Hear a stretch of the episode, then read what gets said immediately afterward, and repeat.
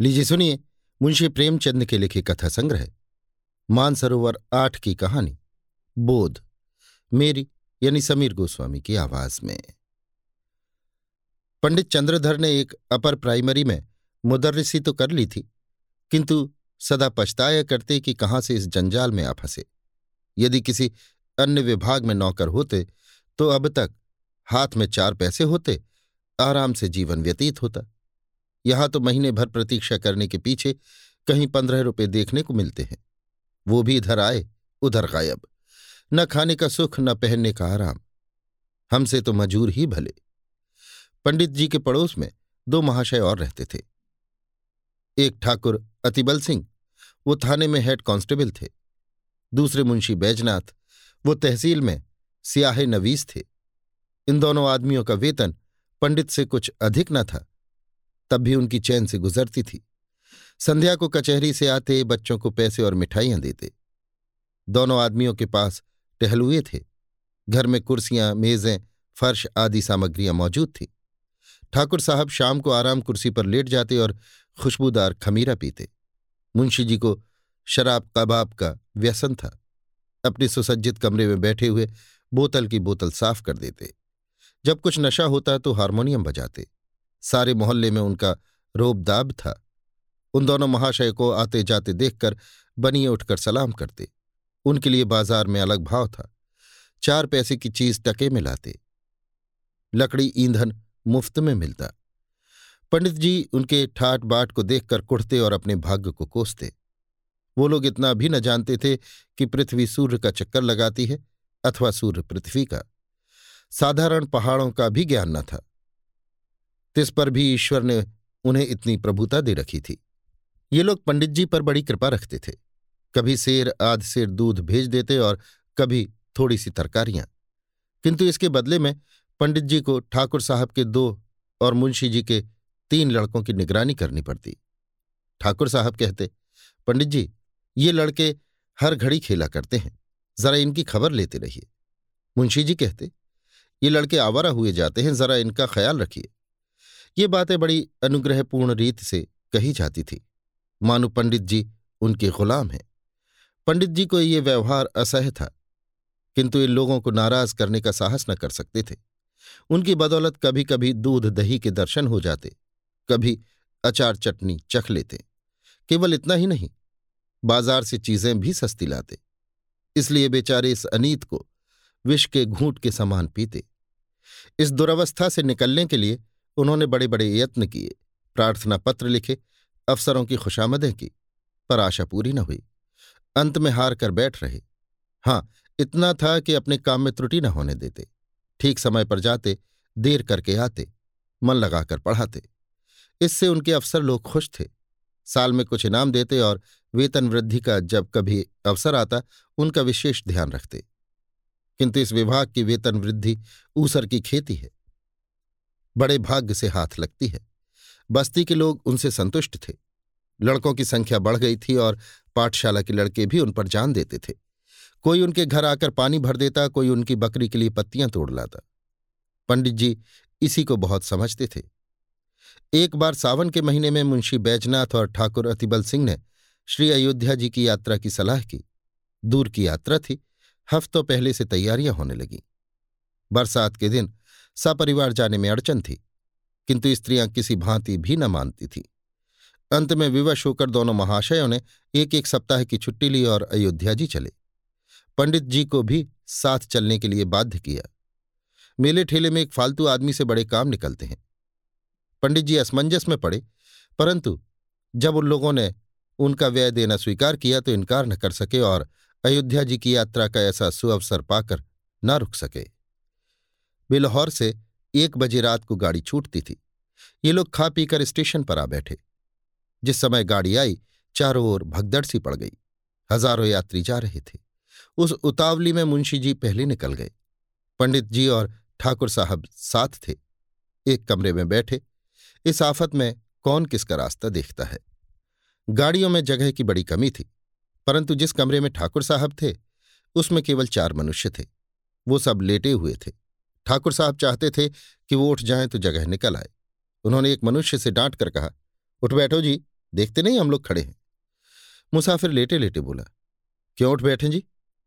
कुछ तुम्हारे बैठने का ठेका लिया है? ठाकुर, क्या हमने किराया नहीं दिया है? मुसाफिर, जिसे किराया दिया हो उससे जाकर मांगो। ठाकुर, जरा होश की बातें करो, इस डब्बे में दस यात्रियों के बैठने की आज्ञा है? मुसाफिर ये थाना नहीं है। जरा जमान संभाल कर बातें कीजिए। ठाकुर, तुम कौन हो जी? मुसाफिर। हम वही हैं जिस पर आपने खुफिया फरोसी का अपराध लगाया था और जिसके द्वार से आप नकद पच्चीस रुपए लेकर टले थे। ठाकुर अहा अब पहचाना। परंतु मैंने तो तुम्हारे साथ रियायत की थी। चालान कर देता तो तुम सजा पा जाते। मुसाफिर, और मैंने भी तो तुम्हारे साथ रियायत की कि गाड़ी में खड़ा रहने दिया। ढकेल देता तो तुम नीचे जाते और तुम्हारी हड्डी पसली का पता न लगता। इतने में दूसरा लेटा हुआ यात्री ज़ोर से ठट्ठा मारकर हंसा और बोला, क्यों दारोगा साहब, मुझे क्यों नहीं उठाते? ठाकुर साहब क्रोध से लाल हो रहे थे। सोचते थे, अगर थाने में होता तो इनकी जबान खींच लेता। पर इस समय बुरे फंसे थे। वो बलवान मनुष्य थे, पर ये दोनों मनुष्य भी हट्टे कट्टे देख पड़ते थे। ठाकुर, संदूक नीचे रख दो, बस जगह हो जाए। दूसरा मुसाफिर। आप ही क्यों ना नीचे बैठ जाएँ? इसमें कौन सी हेठी हुई जाती है? ये थाना थोड़े ही है कि आपकी रोब में फ़र्क पड़ जाएगा। ठाकुर साहब ने उसकी ओर भी ध्यान से देखकर पूछा, क्या तुम्हें भी मुझसे कोई बैर है? जी हाँ, मैं तो आपके खून का प्यासा हूँ। मैंने तुम्हारा क्या बिगाड़ा है? तुम्हारी तो सूरत भी नहीं देखी। दूसरा मुसाफिर, आपने मेरी सूरत न देखी होगी, पर आपके डंडे ने देखी है। इसी कल के मेले में आपने मुझे कई डंडे लगाए। मैं चुपचाप तमाशा देखता था, पर आपने आकर मेरा कचूमर निकाल लिया। मैं चुप रह गया, पर घाव दिल पर लगा हुआ है। आज उसकी दवा मिलेगी। ये कहकर उसने और भी पाँव फैला दिया और क्रोधपूर्ण नेत्रों से देखने लगा। पंडित जी अब तक चुपचाप खड़े थे। डरते थे कि कहीं मारपीट न हो जाए। अवसर पाकर ठाकुर साहब को समझाया। ज्यों ही तीसरा स्टेशन आया, ठाकुर साहब ने बाल बच्चों को वहाँ से निकालकर दूसरे कमरे में बैठाया। इन दोनों दुष्टों ने उनका असबाब उठा उठाकर ज़मीन पर फेंक दिया। जब ठाकुर साहब गाड़ी से उतरने लगे तो उन्होंने उनको ऐसा धक्का दिया कि बेचारे प्लेटफॉर्म पर गिर पड़े।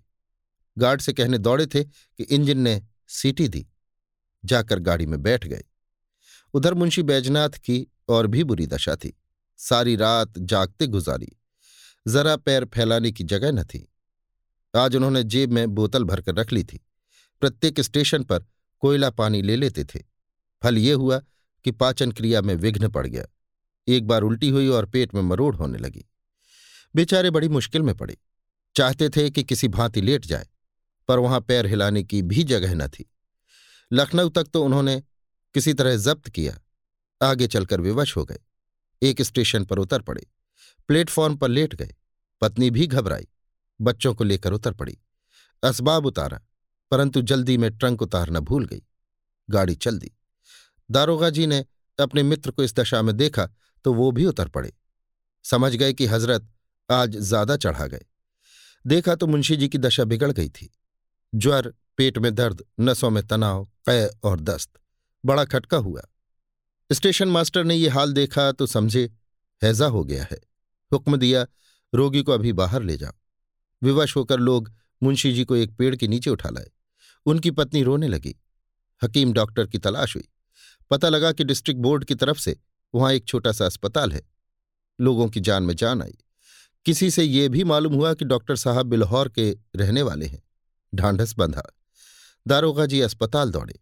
डॉक्टर साहब से सारा समाचार कह सुनाया और कहा, आप चलकर जरा उन्हें देख तो लीजिए।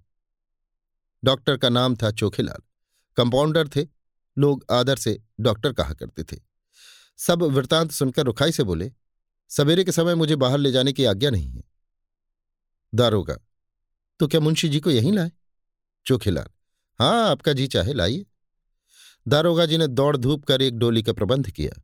मुंशी जी को लाद कर अस्पताल लाए। ज्यों ही बरामदे में पैर रखा, चोखेलाल ने डांट कर कहा हैजे के रोगी को ऊपर लाने की आज्ञा नहीं है। बैजनाथ अचेत तो थे नहीं। आवाज़ सुनी, पहचाना, धीरे से बोले अरे, ये तो बिलहौर ही के हैं। भला सा नाम है।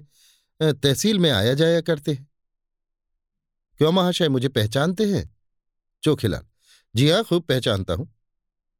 बैजनाथ, पहचान कर भी इतनी निठुरता? मेरी जान निकल रही है, जरा देखिए मुझे क्या हो गया है। चोखेलाल हाँ ये सब कर दूँगा और मेरा काम ही क्या है? फ़ीस? दारोगा, अस्पताल में कैसी फ़ीस, जनाब मन? चोखिलाल वैसी ही जैसी इन मुंशी जी ने मुझसे वसूल की थी जनाब मन। दारोगा जी, आप क्या कहते हैं मेरी समझ में नहीं आता। चोखेलाल मेरा घर बिल्हौर में है, वहाँ मेरी थोड़ी सी ज़मीन है, साल में दो बार उसकी देखभाल को जाना पड़ता है। जब तहसील में लगान जमा करने जाता हूँ, मुंशी जी डांट कर अपना हक वसूल कर लेते हैं। नादू तो शाम तक खड़ा रहना पड़े, स्याहा ना हो। फिर जनाब, कभी गाड़ी नाव पर, कभी नाव गाड़ी पर। मेरी फ़ीस दस रुपये निकालिए। देखूँ दवा दूँ तो अपनी राह लीजिए। दारोगा दस रुपये चोखिलाल जी हाँ, और यहाँ ठहरना चाहें तो दस रुपये रोज। दारोगा जी विवश हो गए। बैजनाथ की स्त्री से रुपए मांगे, तब उसे अपने बक्स की याद आई, छाती पीट ली। दारोगा जी के पास भी अधिक रुपए नहीं थे, पर किसी तरह दस रुपए निकालकर चोखीलाल को दिए। उन्होंने दवा दी। दिन भर कुछ फ़ायदा न हुआ। रात को दशा संभली। दूसरे दिन फिर दवा की आवश्यकता हुई। मुंशियाइन का एक गहना, जो बीस रुपए से कम करना था, बाज़ार में बेचा गया। तब काम चला। शाम तक मुंशी जी चंगे हुए। रात को गाड़ी पर बैठकर खूब गालियाँ दी। श्री अयोध्या जी में पहुंचकर स्थान की खोज हुई। पंडों के घर जगह न थी।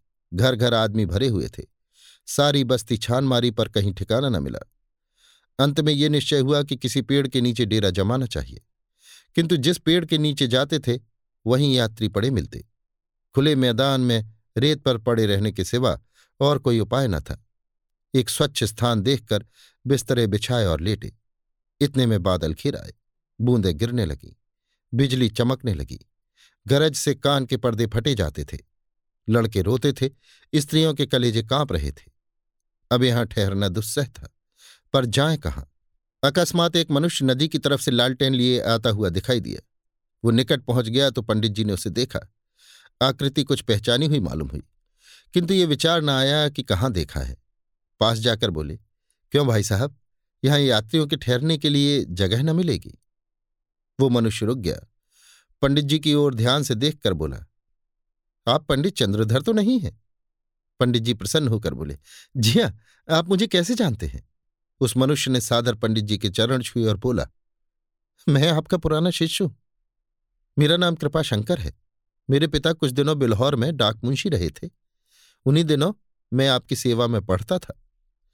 पंडित जी की स्मृति जागी। बोले, ओहो, तुम ही हो कृपाशंकर। तब तो तुम दुबले पतले लड़के थे। कोई आठ नौ साल हुए होंगे। कृपाशंकर, जी हाँ, नवा साल था। मैंने वहाँ से आकर एंट्रेंस पास किया अब यहाँ म्यूनिसपैलिटी में नौकर हूँ। कहिए, आप तो अच्छी तरह रहे। सौभाग्य था कि आपके दर्शन हो गए।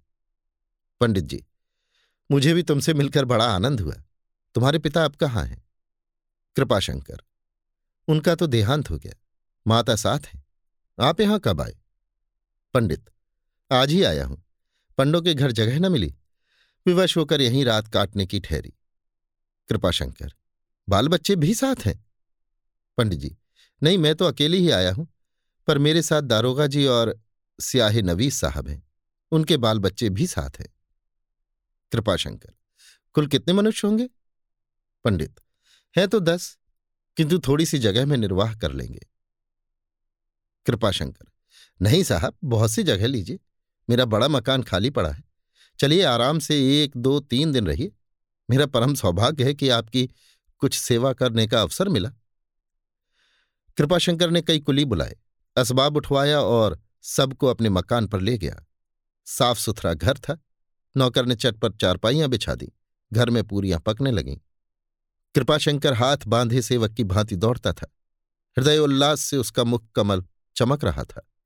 उसकी विनय और नम्रता ने सबको मुग्ध कर लिया। और सब लोग तो खा पी कर सोए, किंतु पंडित चंद्रधर को नींद नहीं आई। उनकी विचार शक्ति इस यात्रा की घटनाओं का उल्लेख कर रही थी। रेलगाड़ी की रगड़, झगड़ और चिकित्सालय की लूट खसोट के सम्मुख कृपाशंकर की सहृदयता और शालीनता प्रकाशमय दिखाई देती थी। पंडित जी ने आज शिक्षक का गौरव समझा। उन्हें आज इस पद की महानता ज्ञात हुई। ये लोग तीन दिन अयोध्या रहे। किसी बात का कष्ट न हुआ। कृपाशंकर ने उनके साथ जाकर प्रत्येक धाम का दर्शन कराया। तीसरे दिन जब लोग चलने लगे तो वो स्टेशन तक पहुँचाने आया। जब गाड़ी ने सीटी दी तो उसने सजल नेत्रों से पंडित जी के चरण छुए और बोला कभी कभी इस सेवक को याद करते रहिएगा। पंडित जी घर पहुँचे तो उनके स्वभाव में बड़ा परिवर्तन हो गया था। उन्होंने फिर किसी दूसरे विभाग में जाने की चेष्टा नहीं की। अभी आप सुन रहे थे मुंशी प्रेमचंद के लिखे कथा संग्रह मानसरोवर आठ की कहानी, बोध, मेरी यानी समीर गोस्वामी की आवाज़ में।